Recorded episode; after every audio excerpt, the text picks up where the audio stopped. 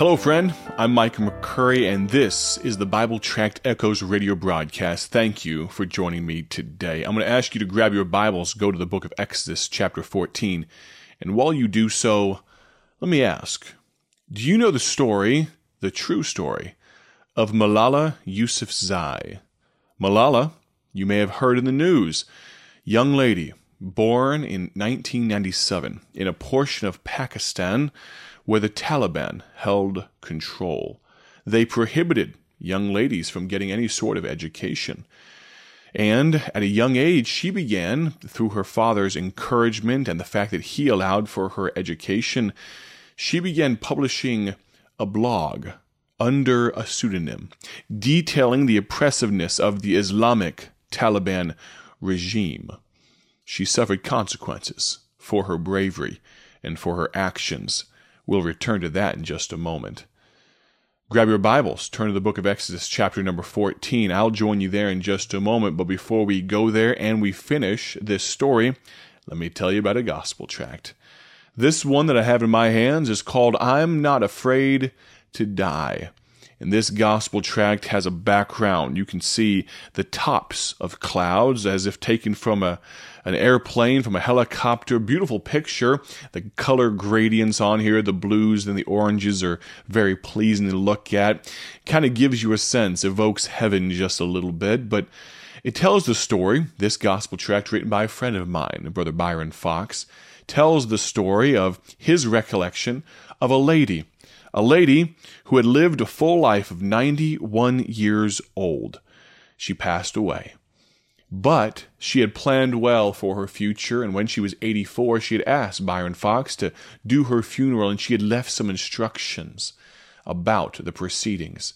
And she said this I'm not afraid to die.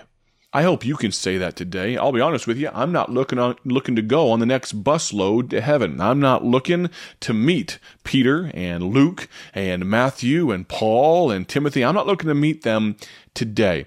I'm not even planning on meeting them tomorrow. The Lord knows I could. But I will say this because of the faith that I have placed in the shed blood of Jesus Christ, I'm not going to a place called hell. I'm so thankful for it. I'm not proud of the way that I've lived my life. I'm just a sinner saved by grace, but because of Jesus Christ, because of the fact that He died for you and He died for me, He can take the sin stains, the things that we look back at our past and say, wiped clean, paid in full. You don't need to pay for them anymore. Let me encourage you, though sin leaves consequences, it can leave scars, it doesn't have to take you to that place called hell let me encourage you to go to BibleTractsInc.org if you have questions about this gospel tract. If you're a Christian and you'd like this gospel tract to pass out to family and friends, I keep what I try to keep at least a couple of these gospel tracts in my tract wallet in my back pocket. I actually need to refill, and so I'm going to take this one right here and I'm going to stick it in my tract wallet right now, so it gives me one extra. But let me encourage you today: go to BibleTractsInc.org and order your very own as well. But if you're listening and you say, you know, I'm a little concerned about life after death, I'm not even sure there is life after death. What does the Bible say about that? Let me encourage you to reach out to me. You can text me directly 309 316 7240 zero. I'll give you that number one more time. And this goes out to all of our listeners. If you have a question, a comment, a concern, something about this broadcast or about our ministry, I'd love to hear from you. But most of all, if you're listening and struggling with your eternity, reach out today. Get your phone out, get a piece of paper, a pen, write it down 309 316 7240. Now, I was telling you a story. Malala Yousafzai, a young lady born in a place in Pakistan where the Taliban held sway. And she, writing using her fingers, just typing away, publishing this blog for people to read, captivated people's hearts and minds, but it also angered those people, those to call them people almost seems like a slight against humanity people that would mistreat not only their countrymen and countrywomen so poorly, but would also, as one man did, a masked gunman, came up on a bus that she was riding as a young girl and shot her in the head because they found out that she was the one writing these things, things that did not go along with the party line, things that were at odds with what the Taliban espoused. She was able to recover and she was able to be gotten out of the country. She was given a choice about going back. Of course, there is danger to her, danger to her family, and she decided to use the platform that had been given to her because of the circumstances of life for the sake of being an activist for freedom, for education, for liberty. And so she became one of the youngest Nobel Peace Prize winners of all time. Malala Yousafzai decided that there was nothing back there for her. Now realize there are many lost people in Pakistan, many people that we have had the opportunity to even reach. We've put literally millions of gospel tracts from Bible Tracts Incorporated into the nation of Pakistan, and Lord willing, we will continue to do so in future. But Malala decided for her personally, there was nothing back there for her. And I would say a wholehearted amen to that. But then we find ourselves looking at Scripture. Exodus chapter 14. We see the Israelites. Let's read it very quickly. Exodus 14 verse 10. We've covered these verses. I want to I want to pry out one more truth from this set of verses before we continue on throughout the remainder of the week. Exodus 14:10 And when Pharaoh drew nigh, the children of Israel lifted up their eyes, and behold, the Egyptians marched after them, and they, the Israelites, were sore afraid. And the children of Israel cried out unto the Lord, and they said unto Moses, Because there were no graves in Egypt, hast thou taken us away to die in the wilderness?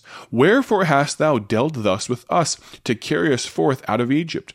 Is not this the word that we did tell thee in Egypt, saying, let us alone, that we may serve the Egyptians, for it had been better for us to serve the Egyptians than that we should die in the wilderness. They were ready to go live a life of literal slavery over dying with a little bit of liberty, over dying in freedom. May I tell you, friend, there is nothing back there for you. What am I talking about? There are some of you that were saved out of circumstances that would absolutely curl your ear hairs. Things that would make you go, oh my, I could never imagine that you would have gone through something so horrible. And there will be times in your life that you feel like the present pushes you down and the circumstances of life crush you and the pressures of this world push you down so much that you think, I might as well go back to the way it was. I might as well leave this whole life of Christ, this whole Christianity thing. I might as well swear off all this. I don't want to be a person of the book of the Bible anymore. I want to go back. Can I tell you, friend, there would be no graver, no greater mistake that you could make today than to go back to what God has saved you from. The Israelites had come out of an amazing, had come out in an amazing way. God had led them out by his strong arm, and here they are, whining and moaning, saying, We want to go back. What fools! But what fools we are when we do the same. You know the Bible verses. 2 Timothy chapter 2 verse 7, For God hath not given us the spirit of fear, but of power and of love and of a sound mind. Is that how we approach our difficult circumstances? Or do we, as I quoted, I think on Mon- the Monday broadcast, when in trouble or in doubt, run in circles, scream, and shout. I hope that's not your response to adversity. I hope that's not your response to difficulty. No, we should, Psalm 56 verse 3, what time I am afraid, I will trust in thee. What time I am afraid, I will trust in thee. Is that our response? Or do we do like the Israelites and think, I might as well go back, it's not worth it? They whined, they moaned, said, We remember the cucumbers. My girls, Emmy and Lucy, they love cucumbers. If you make some homemade ranch with one of those little packets, some mayonnaise, they will absolutely demolish a cucumber by themselves. Now, I love cucumbers. I like them too. But can I tell you, cucumbers aren't good enough for me to live in slavery. And the devil will dangle all sorts of carrots or cucumbers or you name it. They, they talked about the onions and the garlics and the cucumbers and the leeks and the melons. Can I tell you, there's not a melon, watermelon, there's not a cantaloupe, there's not a you fill in the blank that's good enough for me to want to live in slavery. But oftentimes in those hard circumstances, we start to second guess, don't we?